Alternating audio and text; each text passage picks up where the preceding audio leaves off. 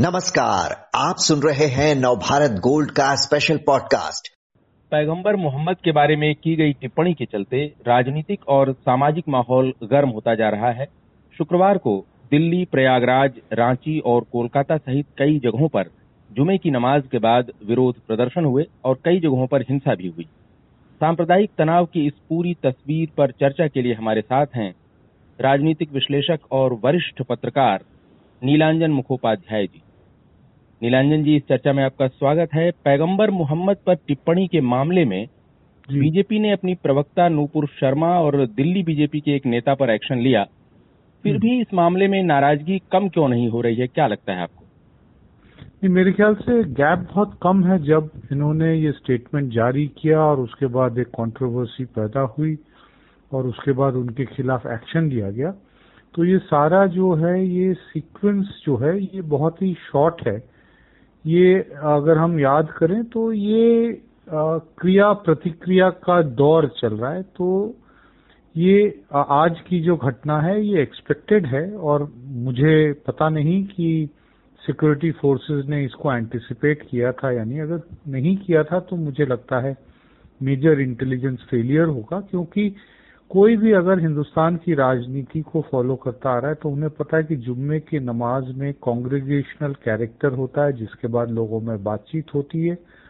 और कॉमन अपने sense of achievement अपनी खुशी, अपने दुख, अपना गुस्सा, उसके बारे में चर्चा होती है।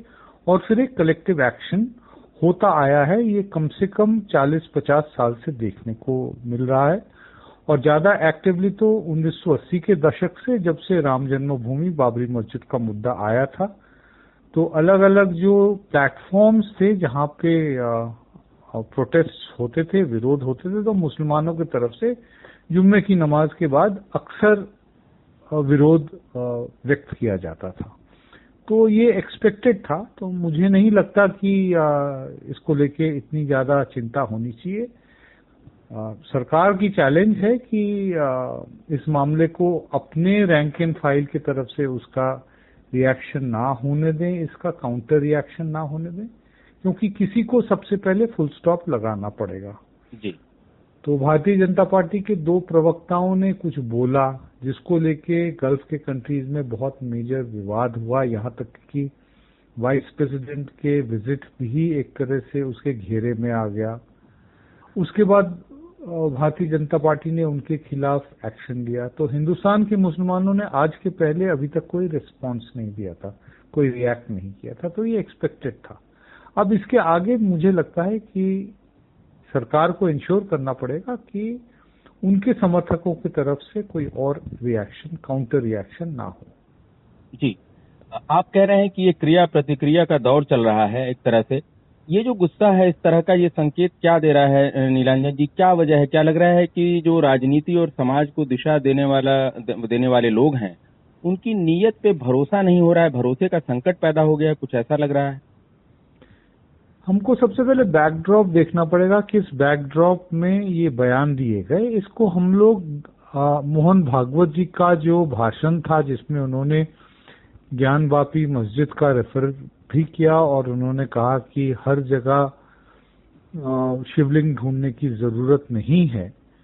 तो उनके उस बयान के साथ ही ये वाला जो नुपुर शर्मा के स्टेटमेंट से जो घटनाक्रम जारी हुआ, उसको साथ ही देखना पड़ेगा क्योंकि बैकड्रॉप में जिस तरह से तेज़ी से, जिस तरह से ना सिर्फ़ वाराणसी में, बल्कि मथुरा में, कुतुब मीनार पर, ताजमहल में, यहाँ तक कि मंगलोर मतलब कर्नाटका में भी जगह जगह पे मध्य प्रदेश में भोजशाला को लेके, भोपाल में, वहाँ की मस्जिद को लेके तो दोबारा से ऐसा लग रहा है कि जैसे संघ परिवार की तरफ़ से एक मंदिर वापसी आंदोलन छिड़ गया है।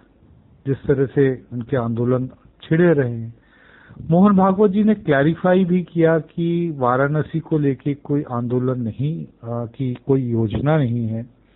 लेकिन हमने देखा सोशल मीडिया में हैशटैग बनाए गए मोहन भागवत के भाषण को क्रिटिसाइज करते हुए हिंदुत्ववादी ताकतों की तरफ़ से क्रिटिसिज्म बहुत हुआ कि आप कौन होते हैं कहने वाले कि जी वाराणसी के ज्ञानवापी मस्जिद के ऊपर हमारा कोई आंदोलन का कार्यक्रम नहीं है। तो आंदोलन तो हिंदू समाज करेगी।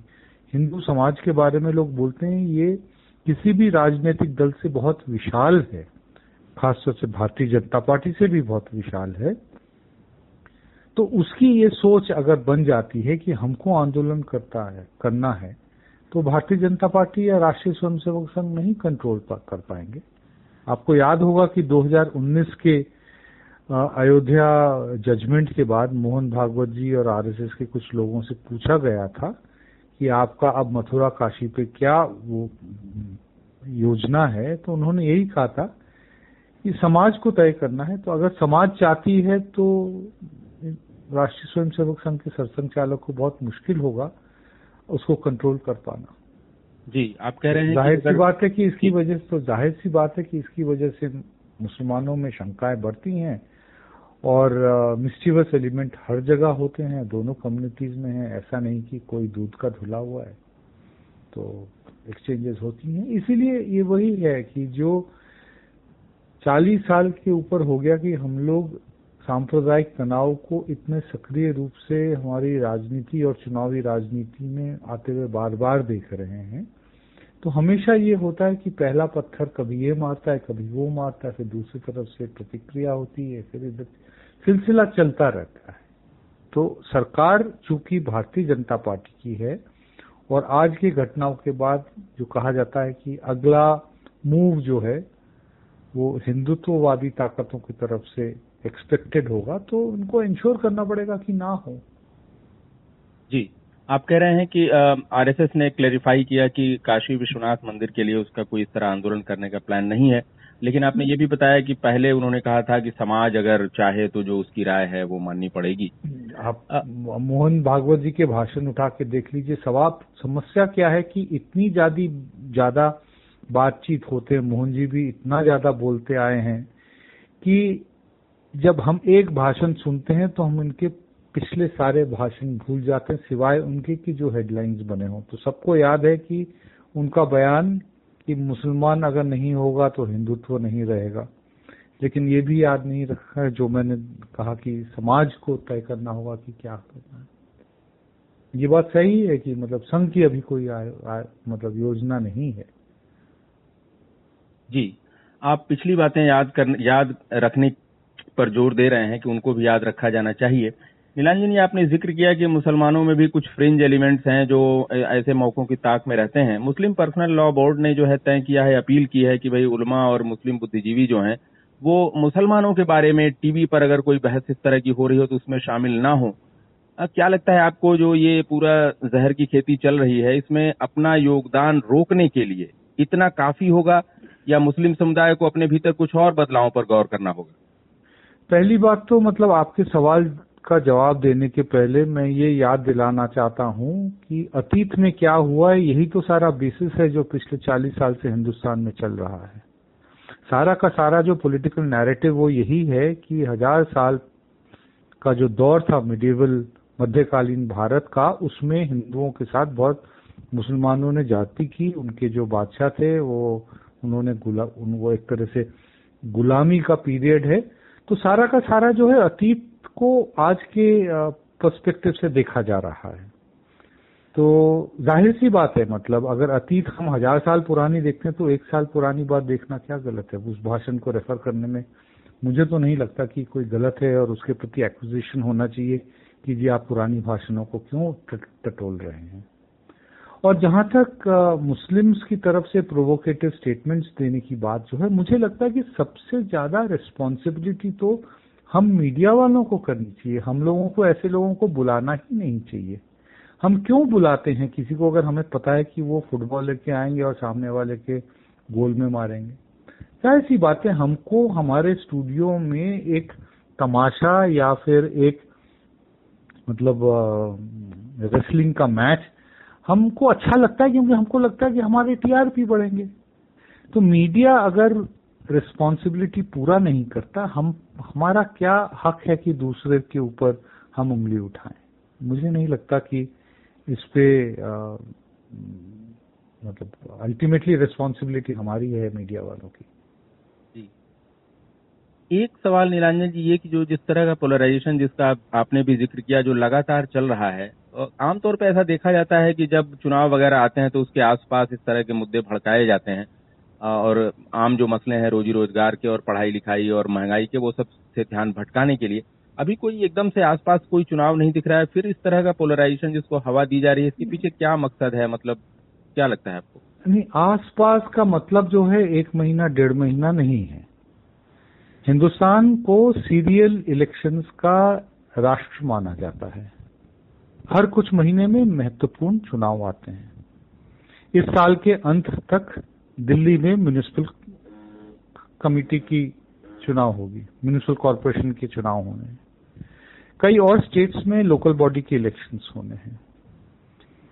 साल के अंत तक गुजरात और हिमाचल प्रदेश में चुनाव होने हैं। अगले साल कई सारे और असेंबली इलेक्शंस भी ड्यू हैं। तो हिंदुस्तान में तो हर चार छह महीने में चुनाव होते रहते हैं तो इसीलिए पॉलिटिकल पार्टीज़ को खासतौर से जो कम्युनल पोलराइजेशन से जिनको फ़ायदा होता है वो हमेशा उस इशू को अलाइव रखते हैं। हम मतलब इतिहास को उठा के देख सकते हैं कि पिछले चालीस साल से यही चल रहा है। तो जी। कोई ताज्जुब की बात नहीं है। जी। अभी नीलांजन जी आज़ादी की पचहत्तरवीं सालगिरह मनाने जा रहा है। देश चंद हफ़्ते दूर है पंद्रह अगस्त। ऐसे मोड़ पे क्या लगता है आपको? ये जिस तरह का एक सिलसिला चला आ रहा है जिसका आप ज़िक्र कर रहे हैं और जिस तरह ये तेज हुआ है पोलराइजेशन समानता और सर्वधर्म संभाव का जो एक आइडिया था, जिसके बारे में बात की गई, जिसको सोचा गया, वो बिखरने के कगार पर है, सांप्रदायिक तनाव, खतरनाक मोड़ पर पहुँच गया है, ऐसा लगता है आपको? ये सब जो बातें, ये वही है, जिनको का बहुत फेमसली कहा गया, ये बस जुमले बन के रह गए हैं। दुख होता है ये सब सुन, देख के, लेकिन जो लोग आज़ादी के पिछहत्तर साल पूरा होने को, उसको अमृत महोत्सव के तौर पे मनाना चाह रहे हैं उनकी तरफ़ से वाकई अमृत लायक उसको घटना बनाने के लिए कोई खास प्रयास होता हुआ नहीं दिखाई देता। एक हेडलाइन पॉइंट बना दिया जाए ताकि आगे चल के बोला जा सके कि मेरे सीवी में ये भी था कि हमने आज़ादी के पिछहत्तर साल को बहुत धूमधाम के साथ मनाया। जी। जिस तरह से आप जिस ओर इशारा कर रहे हैं, लेकिन जो बाकी तबका, अगर हम ये कहें कि जो जो सिविल सोसाइटी है, जो विपक्ष है उसकी क्या एक्टिविटी किस तरह की आप देखते हैं? जब इस तरह के मुद्दे उठते हैं कि हलाल है या हिजाब है या मंदिर मस्जिद है तो वो क्यों नहीं लोगों को एजुकेट कर पा रहा है कि भाई मिलजुल के रहना ज़्यादा बेहतर चीज़ है? देखिए, सिविल सोसाइटी और ऑपोजिशन को इकट्ठे नहीं रखना चाहिए। दोनों अलग अलग चीज़ है। ऑपोजिशन पार्टीज़ हैं। ऑपोजिशन पार्टीज़ भी भारतीय जनता पार्टी की राजनीति की सक्सेस का एविडेंस है कि वो उसी मैदान के उसी आधे में, हिस्से में खेल रहे हैं जिसमें Bharatiya Janata party dominant player है। वो चाहे अरविंद केजरीवाल हो, चाहे कांग्रेस के नेता हो, चाहे ममता बनर्जी हो, सब कहीं ना कहीं किसी न किसी फॉर्म में उसी हिस्से में खेल रहे हैं। पिछले साल 2021 में आपको याद होगा बंगाल के चुनाव के पहले, ममता बनर्जी ने अपने कारण दिए, उन्होंने एक्सप्लेन किया, लेकिन उन्होंने चंडी पाठ किया। पिछले साल दिवाली के समय अरविंद केजरीवाल ने दिवाली को एक स्टेडियम में मनाया और जो पूजा अर्चना थी, उसको लाइव टेलीकास्ट कराया, वो अयोध्या गए। प्रियंका गांधी ने उत्तर प्रदेश के चुनाव के पहले भाषण दिया, जिसमें उन्होंने दुर्गा स्तुति मतलब सुनाया और तलवार पकड़ के उसको स्टिक मंच पे लहराया। तो पार्टीज़ में कोई फ़र्क तो रह नहीं गया है। और जो चीज़ें सिविल सोसाइटी रेज करती है तो सिविल सोसाइटी पे हमले होते हैं, मीडिया पे हमले होते हैं, जो चीज़ों को हम लोग पॉइंट आउट करते हैं, क्योंकि हर एक के लिए हम लोग जो है पॉलिटिकली अनकंफर्टेबल चीज़ों को उछालते हैं। जी। कोशिश होती है मीडिया की तरफ़ से बहुत, हम सब लोग कोशिश करते हैं, लेकिन हमारा समाज जो है, पढ़ने लिखने वाला बहुत कम हो गया, ओरल समाज बन गया है। मोहन भागवत की बात भाषण की ही बात करें, कितने प्रतिशत लोगों ने उनका भाषण वाकई में सुना होगा? सबने अपना अपना मत बना लिया, वो दो चार गिने चुने फॉरवर्ड और एक दो अखबारों में रिपोर्ट्स करके। आधे घंटे या बत्तीस मिनट का भाषण सुनने वाले बहुत ही कम लोग होंगे। सिमिलरली कितनों ने सुना है कि नुपुर शर्मा ने एग्जैक्टली exactly क्या बात बोला? कितनी बार इस तरह की बात अयोध्या आंदोलन के दौरान आ, इस्लाम पे किया और या फिर प्रॉफिट पे किया गया? कई बार नाम उछाला गया इस बार ज़्यादा कंट्रोवर्सी होगी क्योंकि टेलीविज़न है। हम तो उस समय रिपोर्टिंग करते थे, हमने तो मतलब वॉल राइटिंग देखी थी, मैं बाबर का दामाद हूँ। तो ये सब लिखा गया है, ये सब ट्रेडिशंस हैं हमारे हिंदुस्तान में, लेकिन अब ये ज़्यादा मामला कंट्रोवर्शियल हो गया है, क्योंकि हम लोग सोशल मीडिया के युग में हैं, बस हमेशा तैयार हैं किसी के साथ उलझने के लिए। जी। नीलांजन जी जिस तरह की सिचुएशन बन रही है जिस तरह के दंगे इस देश ने झेले हैं देखे हैं आज़ादी के पहले जिस तरह का माहौल था एक तरह से कटुता फैलाई गई और एक बड़ी कीमत चुकाई गई। आ, क्या लगता है कि हम इस सांप्रदायिकता की जो चुनौती है जो खतरा बढ़ रहा है उससे किस तरह निपट सकता है देश? क्या लगता है आपको क्या किया जाना चाहिए कुल मिलाकर के? क्योंकि हमारे सामने आ, इन चुनौतियों के बीच आ, जो महँगाई है इकोनॉमी के सामने जो चुनौतियाँ हैं इनके बीच भी हमारे सामने एक बहुत ही पॉपुलर नेता है प्रधानमंत्री नरेंद्र मोदी के रूप में जिन्होंने कई बड़े अभियान सिर्फ़ अपनी मास अपील के आधार पर शुरू किए हैं। तो एक ऐसा फिगर भी हमारे सामने है। तो क्या किया जा सकता है? देश किस तरह इस चुनौती से निपट सकता है? कैसा लग रहा है? कि, किस तरह उपाय किस तरह देखते हैं आप?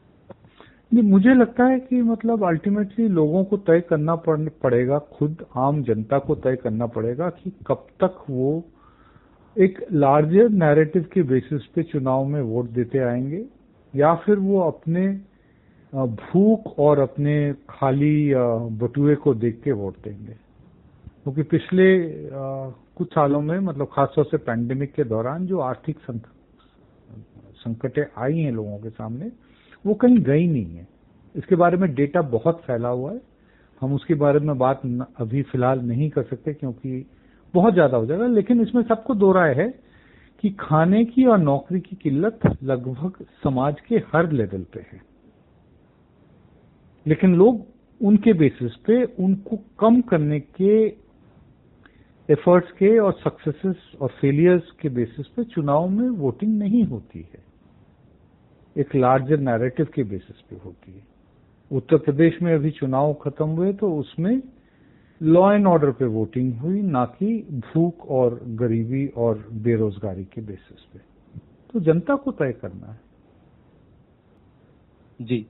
नीलांजन जी आपने इस पूरे मसले पर इस पूरी चिंता पर कई पहलुओं पर आपने विस्तार से जानकारी दी और ये एक तरह से समझाया कि अल्टीमेटली जनता को तय करना है कि वो किस तरह का देश बनाना चाहती मेरे मेरे शब्द मतलब अप्रिय हो सकते हैं कटु लग सकते हैं लेकिन वास्तविकता यही है। कि पॉलिटिकल पार्टीज़ को समाज में कॉन्फ्लिक्ट हो तो अच्छा मतलब उनको फेंकने में अच्छा उनको फ़ायदा होता है। हर पार्टी उसी के प्रयास में लगी हुई है। तो जनता को तय करना है कि नैरेटिव वो सेट करें या पॉलिटिकल पार्टीज़ करें। फ़िलहाल जो है पॉलिटिकल पार्टीज़ नैरेटिव सेट करती आ रही हैं कई सालों से। पहले कई बार हुआ है कि, कि नैरेटिव आम जनता ने बदला है। ऐसा नहीं है कि मतलब पचासों साल में ही बदला गया। तो हम उम्मीद करते हैं कि जनता फिर से करेगी। जी।